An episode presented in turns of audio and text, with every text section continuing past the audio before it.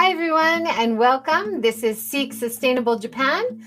I'm Gigi Walsh, your host in Hiroshima, Japan, and today I have the pleasure of talking with Richard Pierce in Tottori. Thank you so much for joining, Richard. Thank you very much for inviting me on.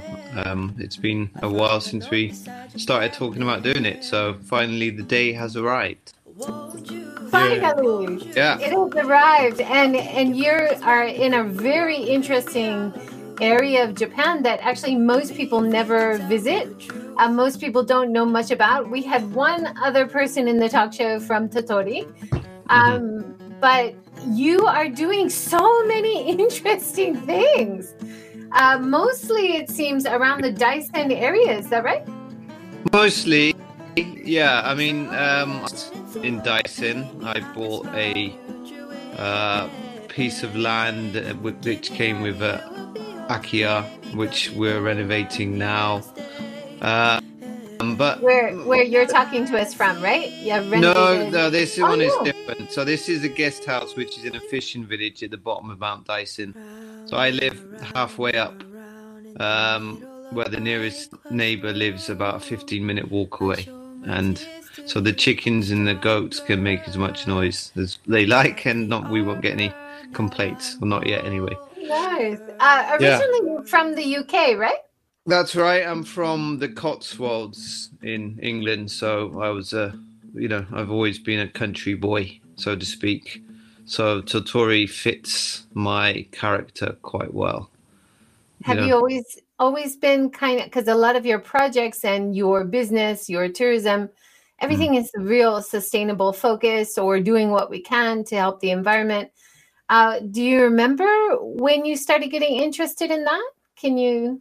Uh, the the travel side of things or the nature side of things, which which either. Or, so I mean, uh, uh, growing up in a small village in the countryside, um, my first love was butterflies. Actually, we had a butterfly, uh, a what was it? Azalea. What's the tree I'm thinking of? Anyway, a tree that attracts butterflies in the front garden. So I got to learn about those, and then I moved on to birds. So I've always been interested in um, nature, and it was my dream from a young age to be a safari guide, actually. And um, back in 2010 or nine, was it? I um, actually trained to be a safari guide, got my license, and kind of ticked that box before realizing um, that it's not really is a difficult way to make a living doing that in Africa. So, but that you know f- fed into I, I traveled a lot and always want always tried to travel to kind of adventurous places and see the countryside and see the animals so that kind of led to me getting more of an understanding about uh, sustainable travel and low impact travel and um, kind of a way that travel can help support wildlife in the places you visit. So that's something I've always been interested in and something I'm doing these days myself as much as possible. Wow.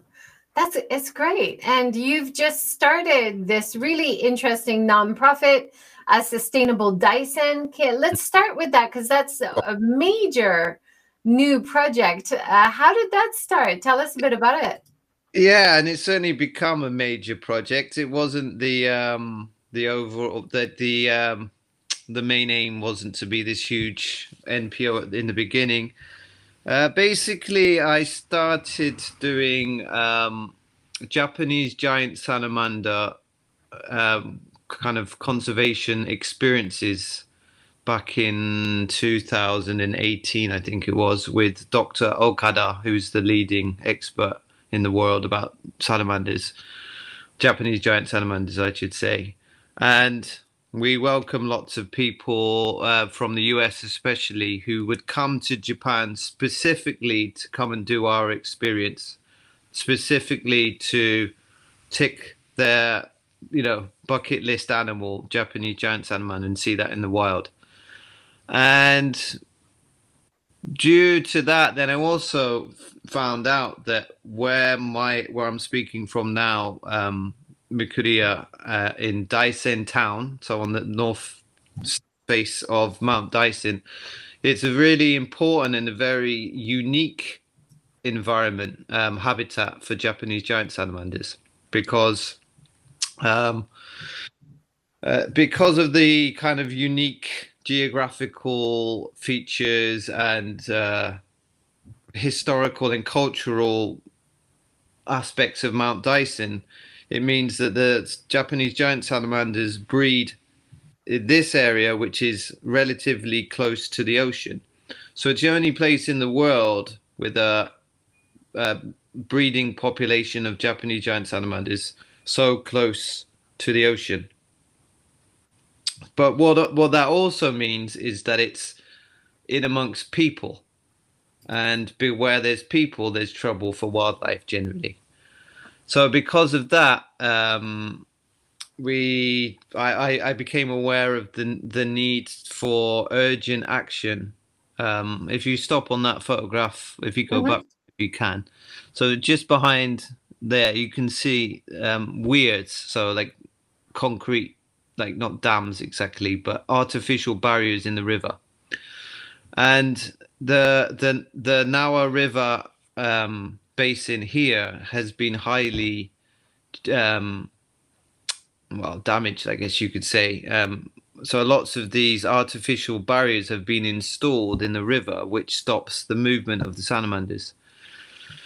So the uh, the initial goal was just to do a, a, a campaign to push for the, the government to put artificial ramps so that the the um, salamanders could move up and down to breed and to find food and to find shelter.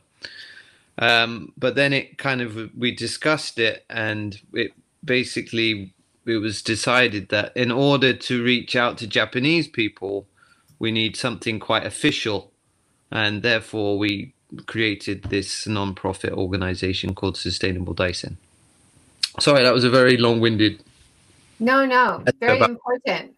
But um, then, yeah, yeah, and there's there's other a lot of different things that you're doing as a part of that. Uh, there's other organizations around the world, of course, um, having similar trouble when the rivers are dammed. Uh, how do salmon get mm. upstream, for right. example? Um, lots of innovative ideas. I, I saw at one point you were picking them up and carrying them to another area. Um, no. no. Okay. no, that might that might have been someone else with salamanders when I yeah, was reading you about you guys. Shouldn't do that. Um, you, well, the thing about Japanese giant salamanders is that they're uh, considered an, a national treasure, a national monument, um, and they've been protected in Japan since 1952, which means that only licensed researchers can legally touch them. Right, so people you can't just go to the river and lift them up the up the weir. But what this so it means so the protection is there. So basically, they were being eaten out of existence back then. Um, but the problem isn't just that. The problem is that the the rivers in which they live are being altered hugely. So if you concrete around them, you concrete up the riverside, you make the rivers straighter, and basically destroy the home of the salamanders, then it doesn't matter if you can't touch them because they're going to die anyway, right? So this is something. It's like uh, for for many people, oh, it's a special, it's a national monument with you know they're being taken care of, but they're really not, and that's basically something we wanted to address and make people aware of that because no, they're not fine just because they're protected. Really, really, they're not fine and there's a real chance that they're going to die out in the next 20 years if action isn't taken over the next three, four, five years. Um, and then something that's brought up here is you got salamanders in the middle of that picture. So it's not about just protecting the animals. It's protecting our our whole thing is that we, you need to protect the whole environment in which um, the salamanders live. Uh, so we have forest projects because there's um, so we can see Daisen forest rewilding because Japanese forests have big problems because they're um, something like 44% of the forests in Japan are artificial and we could talk for hours about that as well if you want. Um, but so we're well, doing we're, we're doing that project. Let's just, let's just mention there that you're doing a lot of fantastic collaborations with. Um, so, for example, with the giant salamanders, you're working with an amazing researcher, mm. uh, Dr. Sumio Okada, and uh, doing yeah making sure that the salamanders are really well taken care of. For the rewilding, it sounds like you're working with Tottori University professors. Is that right? Yeah, so Tottori Environmental University. Um, so we're actually working with them in regards to all of our projects, actually. Um, so we have forest projects. We ha- so basically, um, for those who can read the kanji in the middle there, you've got forest, river, town, and hatake. What's that? Fields, I guess you could say, farming. Um, so our projects, yeah. So it's you need to to take care of the forests in order to take care of the salamanders. Obviously, you need to take care of the river. So the town part is basically education. We need to, to tell people in the villages and towns about the, the, the truth and the situation, on you know, as it is now, and also um, clean water, chemical free water is very important for amphibians overall. So we're looking at um, doing organic farming projects and also supporting the organic farming movement in this area and beyond. And so, yes, we're we're we're seeking um, expert advice for for each part that we do, each project area. And in regards for Okada Sensei, so he's the, the, the world's leading authority but he's actually so he's very busy man as you might imagine. So he's not exactly he's not he's not hands-on involved in this project. It was because of him that i set this up. He mentioned his desire for local people to do something. I'm not exactly local but i live here if you know what i mean. I'm, I'm new local. So um, we are reaching out to local people and getting them and finding a way to get them involved. That that's been key actually, um, because our talks with local people have shown that they've been honest and said, well, you know, for them the salamanders aren't anything particularly special because they've seen them in the rivers growing up. But what is important to them is the water quality for their farms, for their rice fields. So they one of our big um, mission is to test the water quality. And we all know there are certain issues, and we all know what's causing that. Um, and so th- their angle is if you can do the water testing and prove that something needs doing about the water quality, then we will support you with the Salamander project. So that's so it's okay. It's involving local people, kind of almost indirectly, but whatever works really. If yeah. we get their support, we get their support. And you're you're doing projects with students, so you've got the education side of it uh, in yes. terms of rewilding or uh, seeing about the salamanders' life. So you're yeah. also working with businesses because you're trying to encourage organic farming and uh, yeah. more sustainable practices. There is a lot. Involved mm-hmm. in yes. what you're doing. It's amazing. It's yeah, it's it's become a bit of a a, a river monster itself, to be honest. But in, in a in a in a fun way. But you know, my my um, my wife is Japanese, and she's taken on. Um, she had no experience of setting these, you know, an NPO up or doing these kind of things, but she's done it and she's been amazing. So, a big thank you to her if she's listening. So, um, but those the pictures you showed there actually they were high school kids from Tokyo. So sustainable, uh, yeah, SDG tours for schools coming in from Osaka and Tokyo is is another angle um, that we're we, we're pursuing and already moving obviously because you can see them so that's actually in my own field there we we um planted some potatoes, and it's just on the edge of there. We're going to do the forest rewilding. So just on the edge there, we also planted the first trees. Nice. Yeah, so that's definitely so.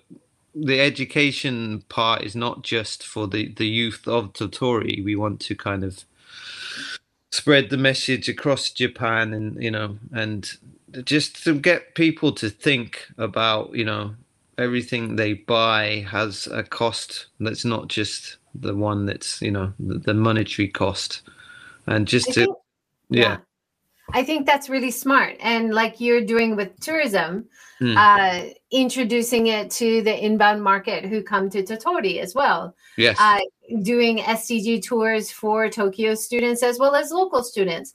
Mm. Um, the more, the wider reach that you can have, the better effect you're going to have, I would imagine. Yeah. I mean, it's uh, that's the plan. It's just to you know spread the word and, and get people thinking, and yeah, put Tottori on the map in a good way and have it kind of the image be of nature and and and because that's what we've got right? It's the smallest population in japan. And instead of being a kind of bad, negative point or even a it's a sort kind of almost like a source of shame for some people i feel in Tottori they feel a bit you know and a bit of a laughed at by people from tokyo but for me is like but we have salamanders? not the salamander just about life in Tottori and being a kind of backwater but I want to oh. kind of I I think it should be something to be proud of. Like yeah. who who who's the smart ones really? Who we get to live with clean air and we all have our own field and you know what I mean? We're not yeah, paying definitely. In the I think in the next 5 years uh, hmm. people in the cities are going to start to really be jealous of people living in the rural areas that yeah. are are cleaner and closer to nature and closer to resources that you need for a high quality life right yes. Yeah i think so. I mean what if that's the case anyone thinking about that now's the time to come to, to, to well the next 10 years it's going to empty out for sure you know? Yeah. Uh, it's already pretty empty but it's gonna it's going it's gonna be emptier and and yeah. now you did you had a very exciting plug from an international youtuber oh, who yeah. really helped shine a light on the salamanders of Tottori and yeah. especially focused on your tours with Bushido Japan mm. and your collaboration with Dr. Okada. Yes. Uh, how did that happen? That's a very exciting collaboration. Yeah, so Brave Wilderness have been really great since the beginning of this whole plan, really. And I, have spoken to them even this week about various things. Um, well, basically, because we're, we're, well, we, as in me, I guess, my company is the only um, English English speaking um, Japanese giant salamander experience uh, provider, if that makes sense. So even if, if you search for any information in English about Japanese giant salamanders, until I, I, I'm obviously biased, but until we put our website up, the information out there was terrible. Like really, and like, and actually, almost shameful. Some of the reporting and what people were doing and videos on YouTube of being, you know, manhandling, really rough with them and that kind of stuff. So one of our big aims was to put correct and detailed information about salamanders. So basically, anyway, so they they wanted to come to Japan and they wanted to film the Japanese giant salamanders. So simply they googled it and my company came up in the, in English language and then we started talks, and we've been um, working together ever since. Yeah, that's it, yeah, absolutely incredible.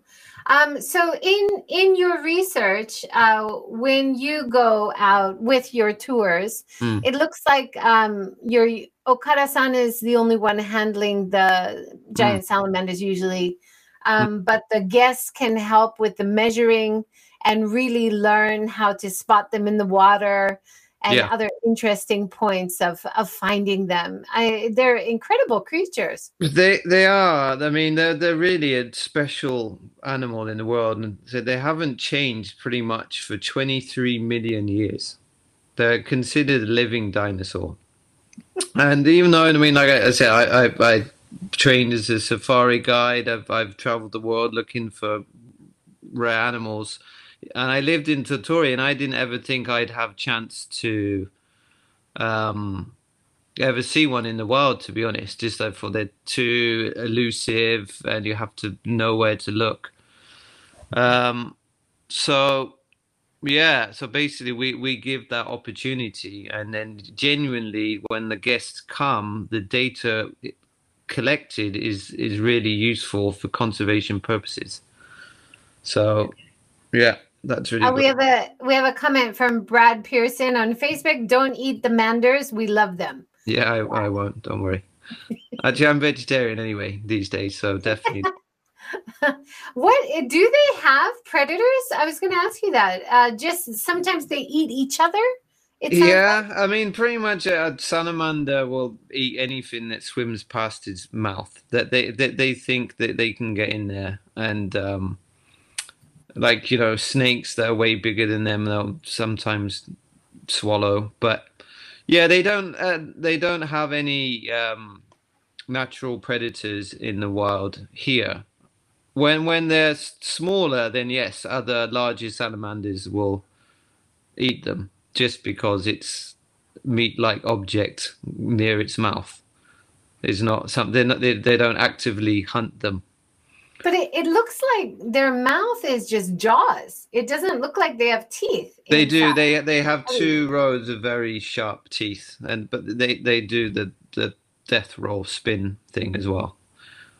but so they're very very jagged, yeah, very sharp teeth. Um, but they're they're really really gentle giants. Um, so yeah, I mean, Okada Sensei's shown me a picture of, of his finger that's been cut cut up once, but he's handled salamanders thousands of times and nothing happened really. Um, but in turn, no, they, they basically don't have any natural predators in Japan. The biggest problem is obviously, like most places, humans. Yes. But and at least, at least in theory, as well. Yes, right? yeah. So like, so they were, yeah, eaten a lot as Brad Pearson San is pointing out, but pretty much as far as I'm aware anyway, since 1952 when they were it became protected as a national treasure, that has largely um, that problem is largely fixed. It might still go on in small scale. I've heard that a little bit, but that's not really a conservation issue these days unlike, for example, Chinese giant salamanders and who have been almost eaten out of existence in the wild. But there's, you know, f- farmed. They're farmed in other parts of the world specifically for meat. Mm. Wow, I didn't, I didn't realize they were eaten, but yeah, yeah. Yeah. Um, let's switch gears a little bit and talk about Bushido, Japan, okay. and Yamabushi. Mm. I talked to Tim Bunting, uh, who's a Yamabushi uh, guide hmm. and mm. Yamabushi insider in the Tohoku area. Uh, are you doing Yamabushi tours or anything, or is just a personal thing for you? Yeah, it's. I, I don't exactly do Yamabushi tours, although recently I've done more um, like waterfall training with the priests at Mitoku-san. So basically, my Yamabushi connection, if that's what I can call it, came about because I became good friends with the head priest's son, who's also a priest at Mitoku-san. So Mitoku-san is a um, very important shugendo. So Yamabushi are gyoja, which are trainees of shugendo, which is a kind of how would you define Shugendo? Um, a mixture, a blend of Shinto, Buddhism, and asceticism, mountain worship, that dates back to year well the let me this out the seventh century Japan, and the founder of um, Shugendo was En no Gyoja, and he was said to have thrown three lotus um, blossoms, petals, whichever one, up into the air and instructed them to land at the three most sacred Shugendo sites. And basically, one of those was Mitoku-san. So it's bas- it's considered one of the three most sacred sites. So I became friends with the guy who's also wearing the white robe in the picture with me there. Um, and I've, because of our friendship and my kind of support of Mitoku-san as a place for people to visit, especially inbound, I've been invited over the years to join uh, the ceremonies, the official ceremonies. So, for example, in this picture and that one was last year. It was um, that's the real deal. That was not cosplay or something. It was actual the actual ceremony.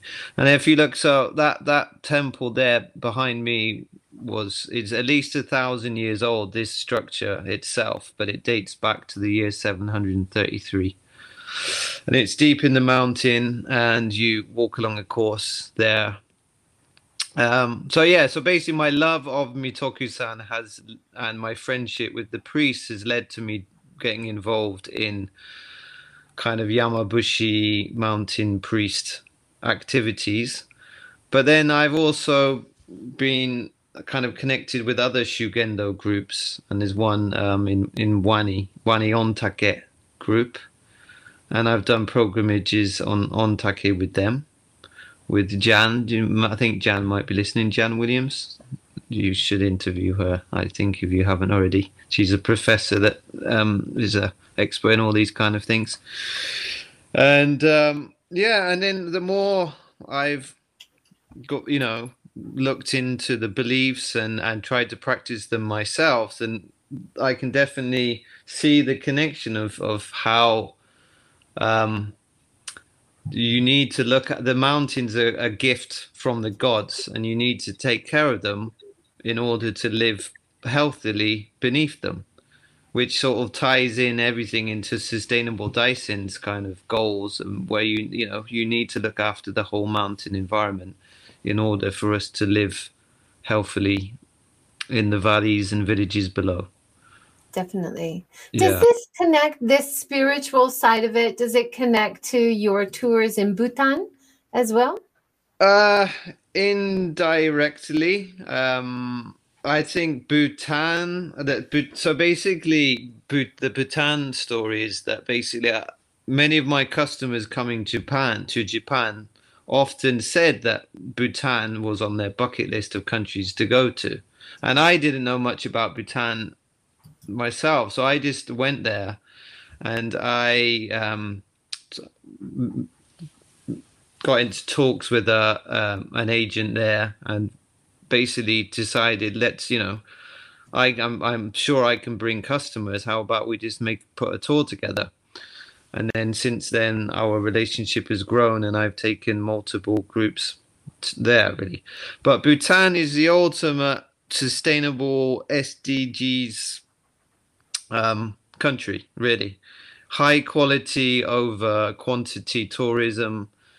Uh, 60%, 65% of the country is forested. More than half is national parks. They banned plastic bags like 15, 20 years ago or something.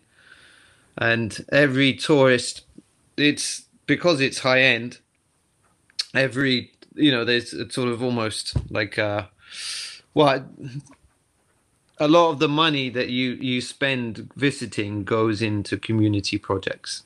So healthcare is free for all Bhutanese people. Education is free, and that's a lot of mostly paid for by tourism. So it's if you want, yeah, uh, somewhere that's um, the ultimate environmental, environmentally aware and friendly country, then Bhutan's that.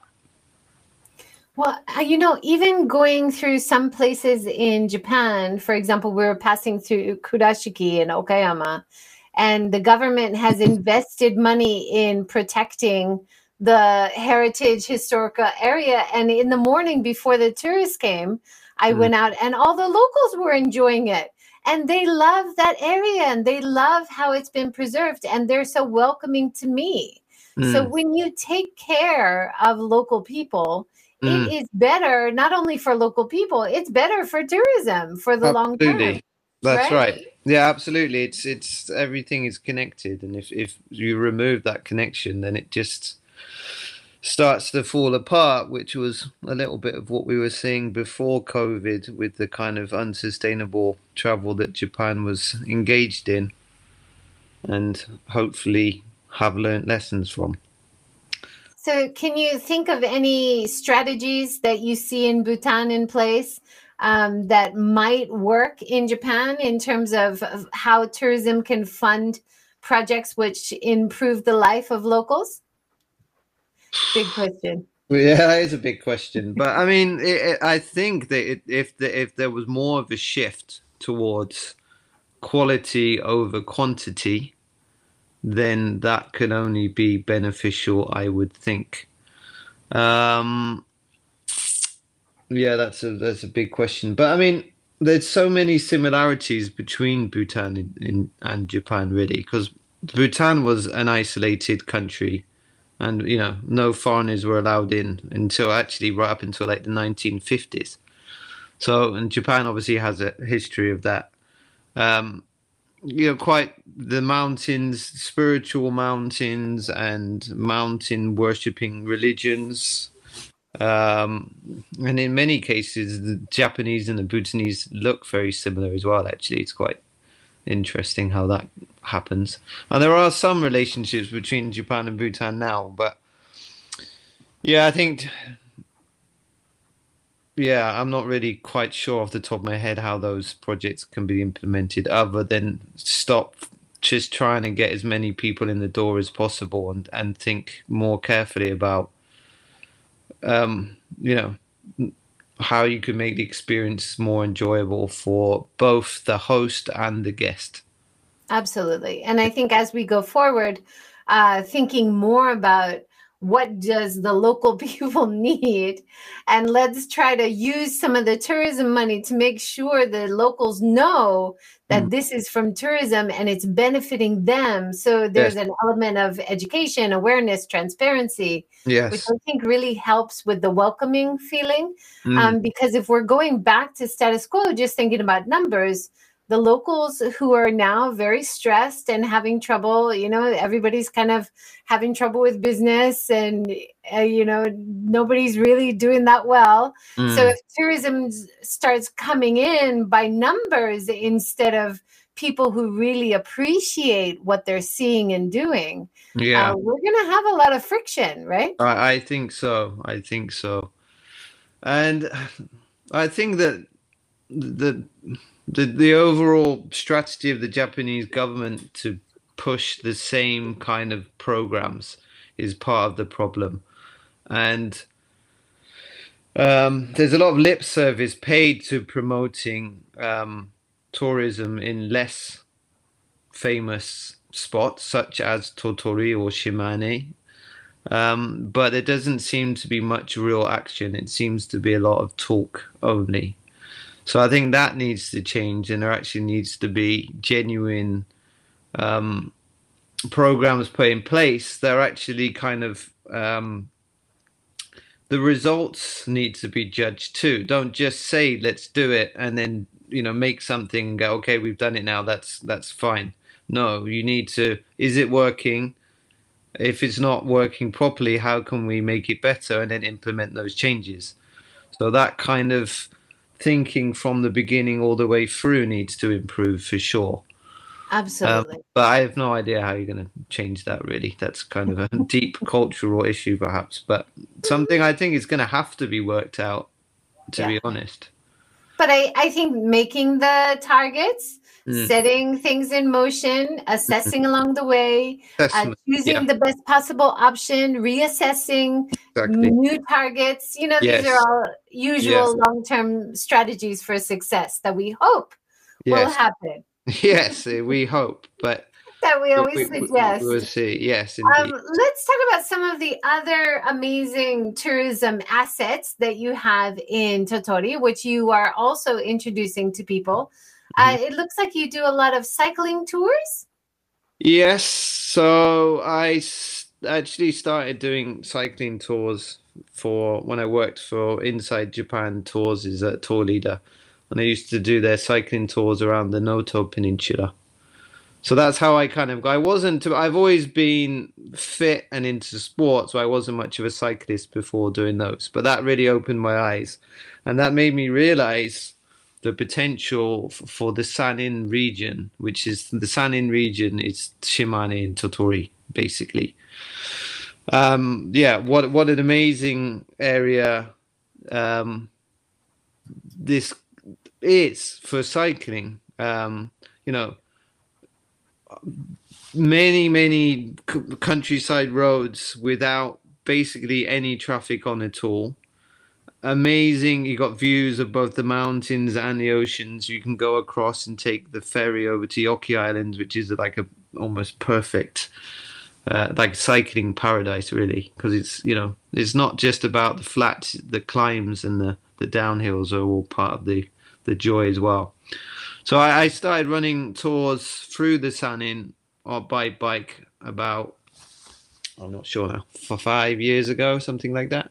And already we've had guests from Sweden, Australia, America, Canada, France, uh, and a few more, which I've forgotten. But but really, it's yeah, you know, few people, slow life that this is for me that that's the perfect ingredients for a cycling destination and also for me it's the, like I, I don't want to be where there's thousands of other cyclists everywhere as well do you know what i mean? Which is getting the case now because kind of almost the over promotion of specific cycling routes in japan. I mean that's my opinion that's not you know that's all it is but I'd rather cycle and be kind of just our group amongst the villages, not you know bumping elbows with other cyclists the whole time. But yeah, so I'm actually working on a new tour, which is gonna. Uh,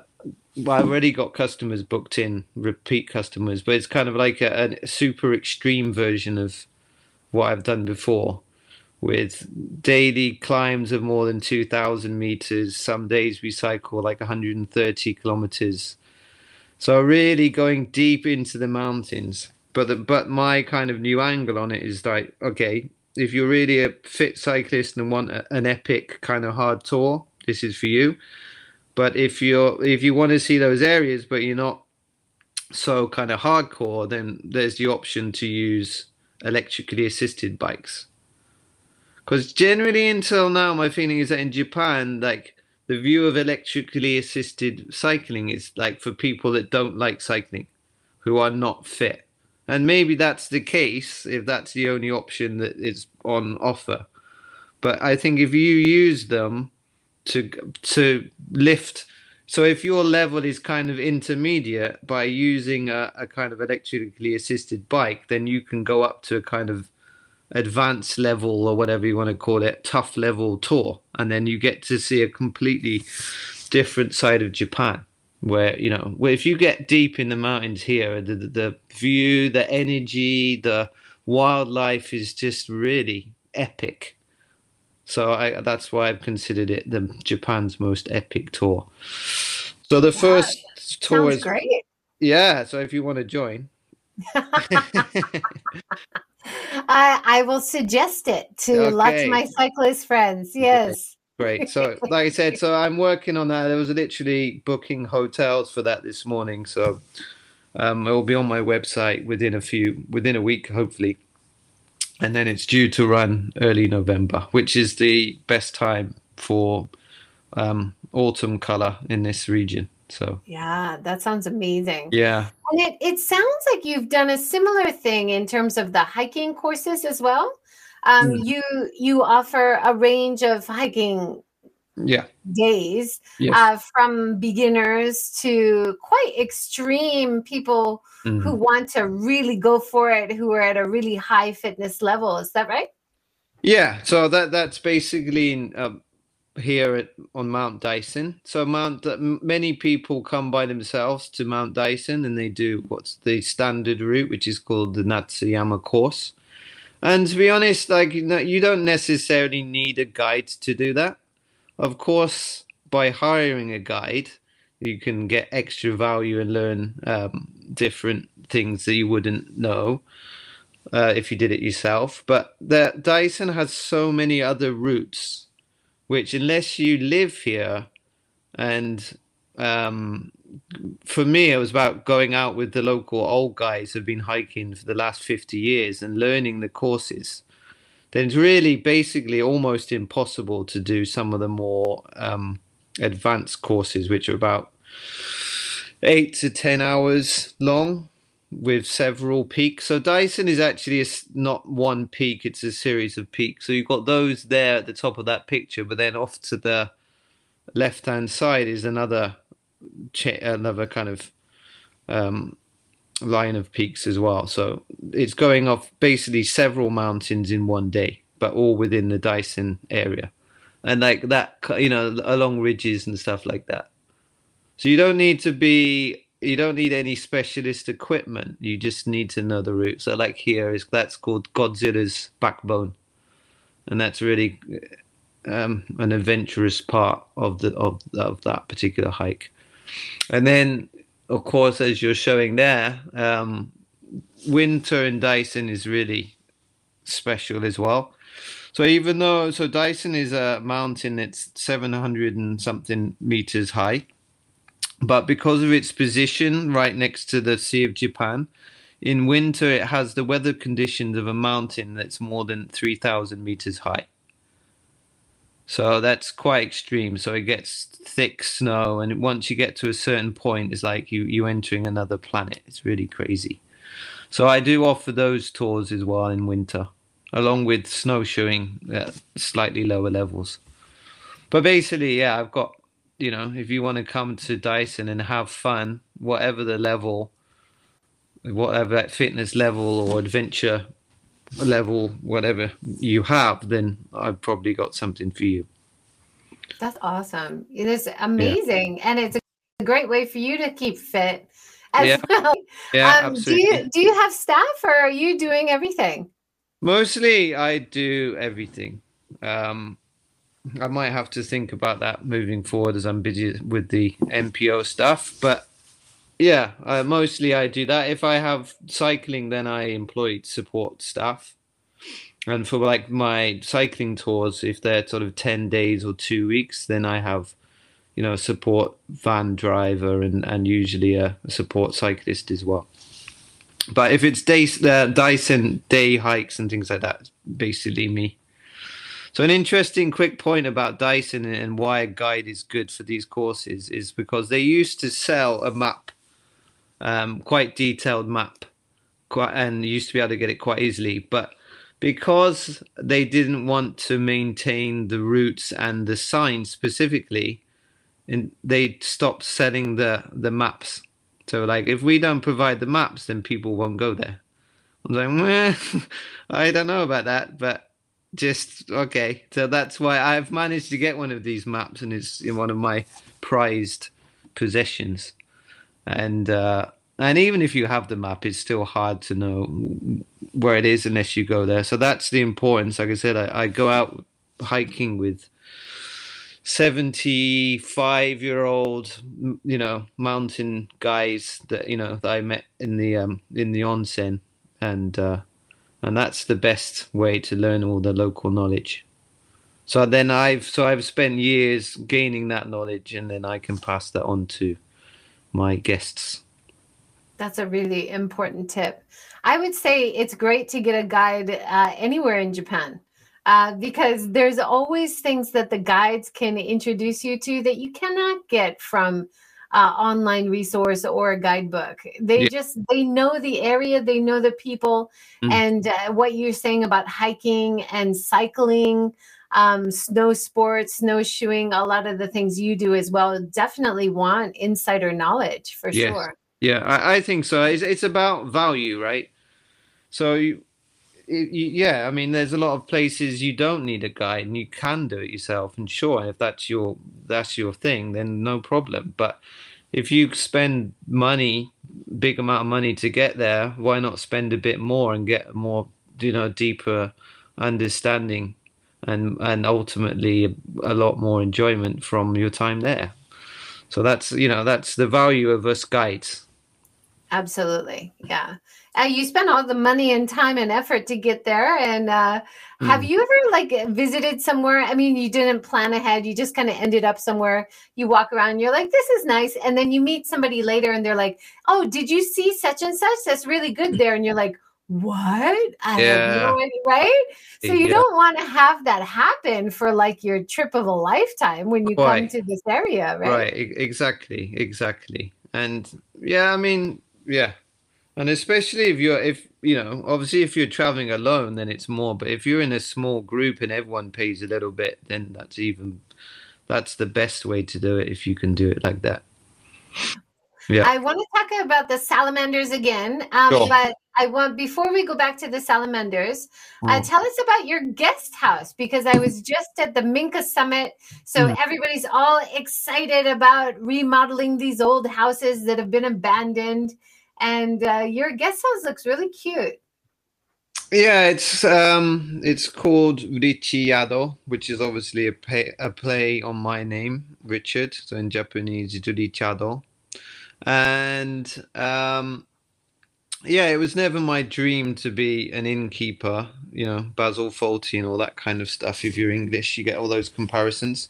If you know what that who that is, um, but basically a how do you call it machi sukuri like a local town development group knew that I was um, experienced in bringing inbound customers to this area and one of the ideas they had to kind of re, um, regenerate and put new energy into this fishing village here at the bottom of Daisen was to open a guest house which would attract foreigners to stay.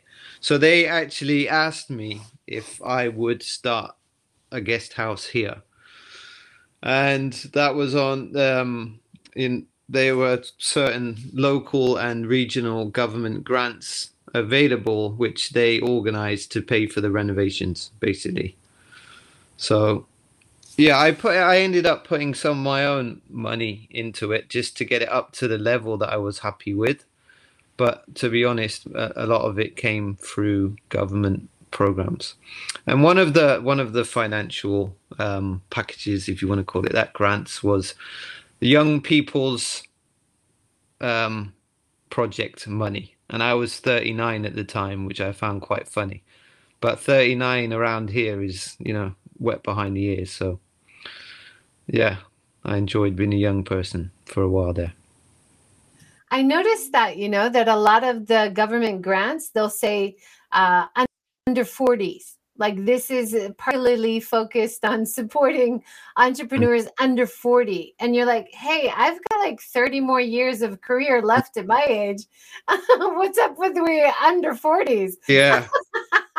Yeah to be honest I, I didn't even realize that i only just sneaked in under the under the i'm level glad there. you got it. It's a beautiful yeah. it's a beautiful remodel. I thought you did a great job um, yeah. I I love the ranma, the old style across the top, the wooden beam, and yeah, yeah it's a nice combination yeah. of modern comfort and classic style. Yes, that's right. I mean, yeah. So we have quite, you know, Japanese kitchens are not the best part of Japanese culture in, in my experience. So we've basically kind of got a Western uh, kitchen with a huge stove from it's actually that i've got a, a, slightly newer one now but you can see that's like a a normal american or british style cooker as we would say. So it's great for cooking for you know groups of 10 people or whatever so. And the countertops are at a height which is more foreigner friendly if you know what i'm saying. But then the bedrooms are you know tatami so it's yeah, it's definitely a blend of the better points of Western and Japanese accommodation. That well, that was the the plan.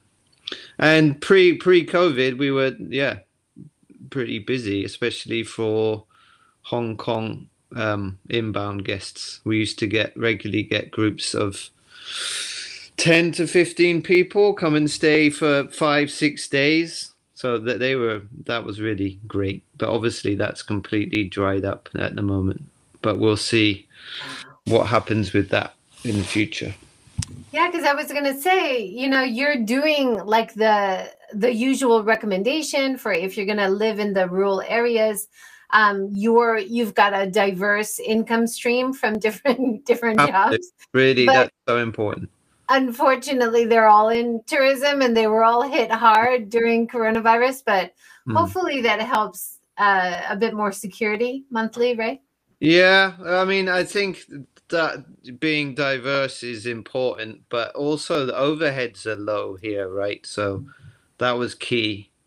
And um, I, I used to have a lot of um, As I don't know if you've come across this program. There's a website called workaway.info, and it's similar to WWOOFing, where people, well, it can be Japanese people as well, but mostly it's foreigners come and, and they want to work for a month or something like that and you give them accommodation into in exchange for work and also some some money as well. So that that and that you know keeps everything more interesting finding like regular part-time staff around here for just japanese people is is quite difficult actually right yeah but, everybody's feeling the labor crunch. And I think we'll see that when tourism resumes. We're yes. going to see yes. a lot more lobbies without staff, like people having to check in only computerized, right? For sure. Um, I, they I, just don't have the staff. Yeah, and it's gonna yeah, especially the first six months or so. I think is going to be the um demand is going to be outstripping the supply, but they'll probably still try and do it anyway because they need the money, right? So yeah, it'll be interesting to see what what things are created to get around that problem. Yeah. A uh, quick question from YouTube from Fras. Uh, where yeah. did you get the cooker in Japan? So um, no, it was imported from America.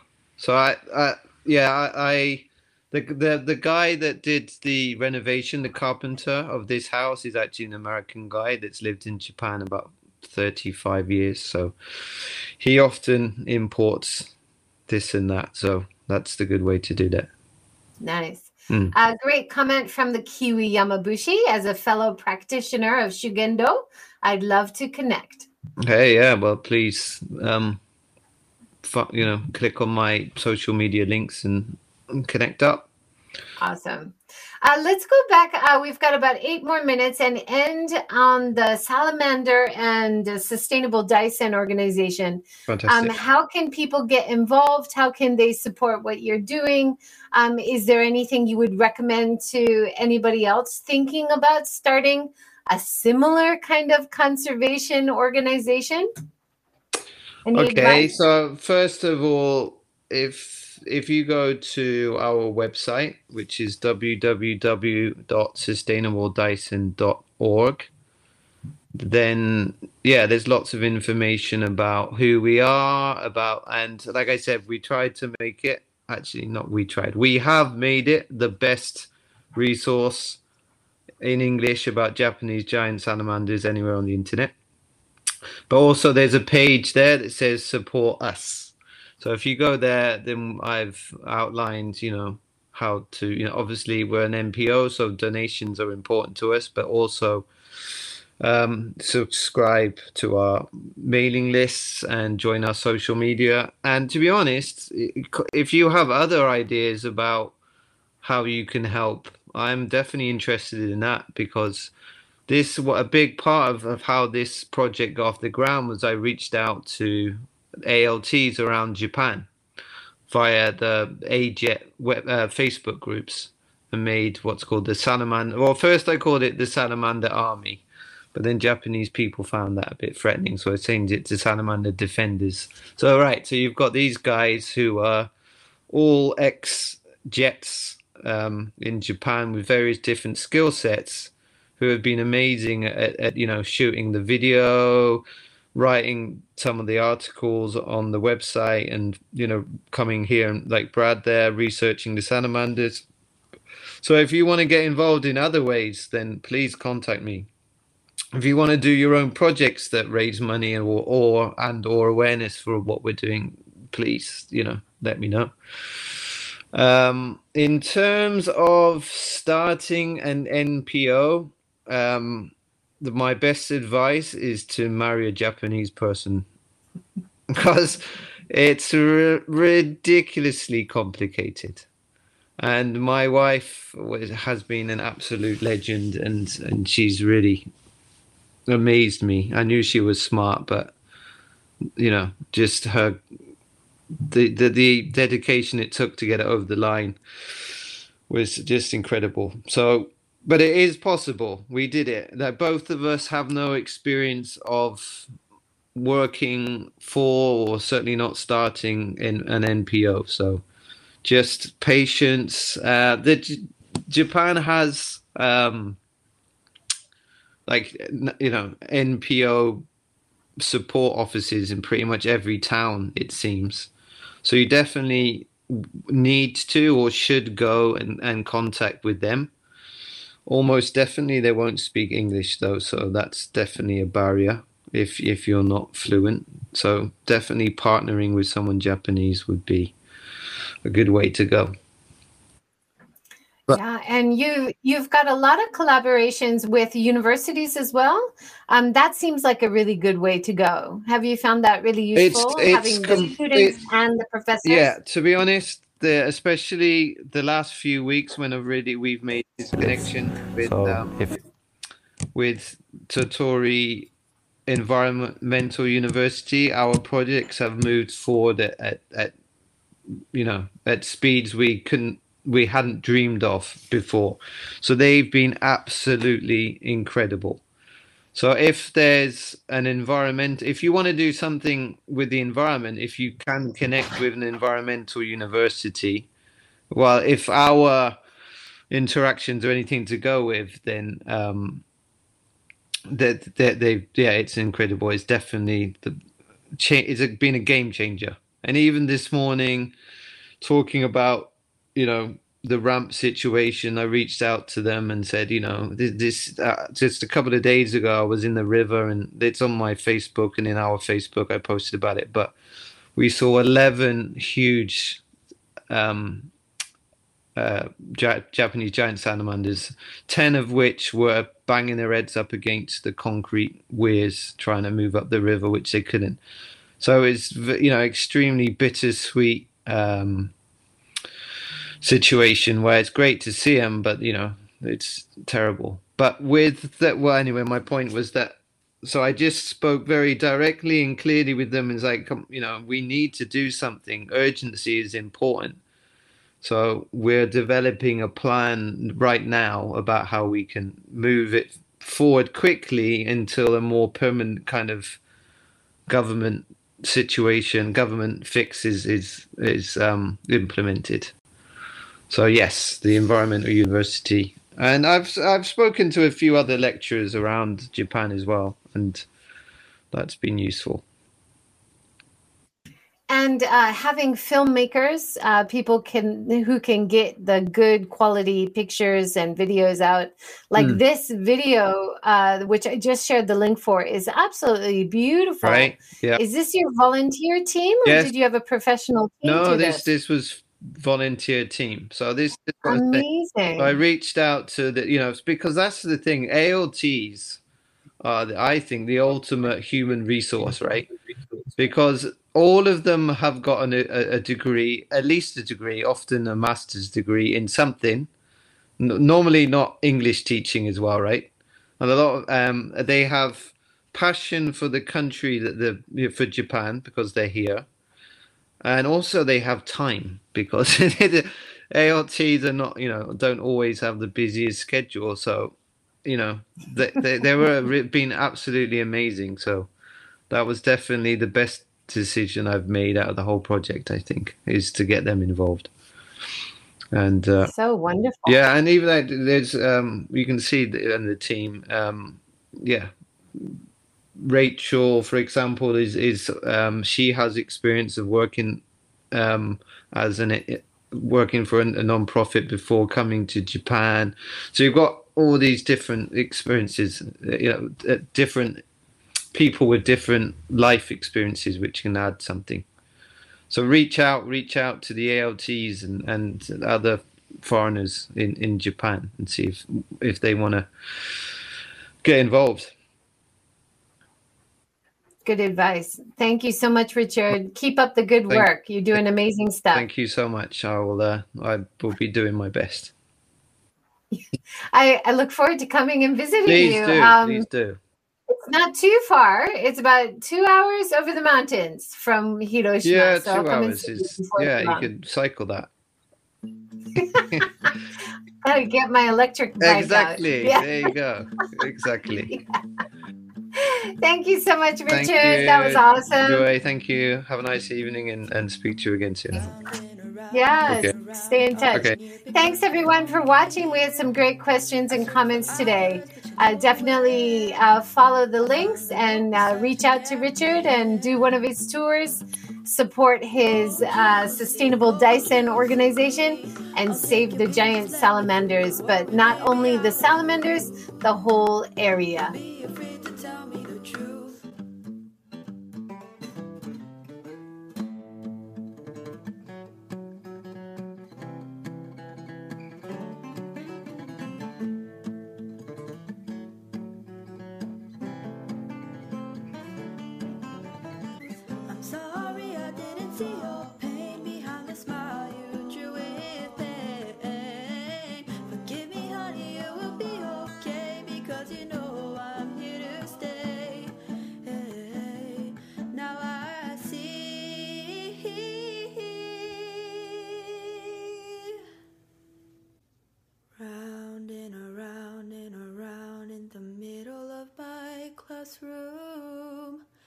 Show my tears to you, I'm stronger.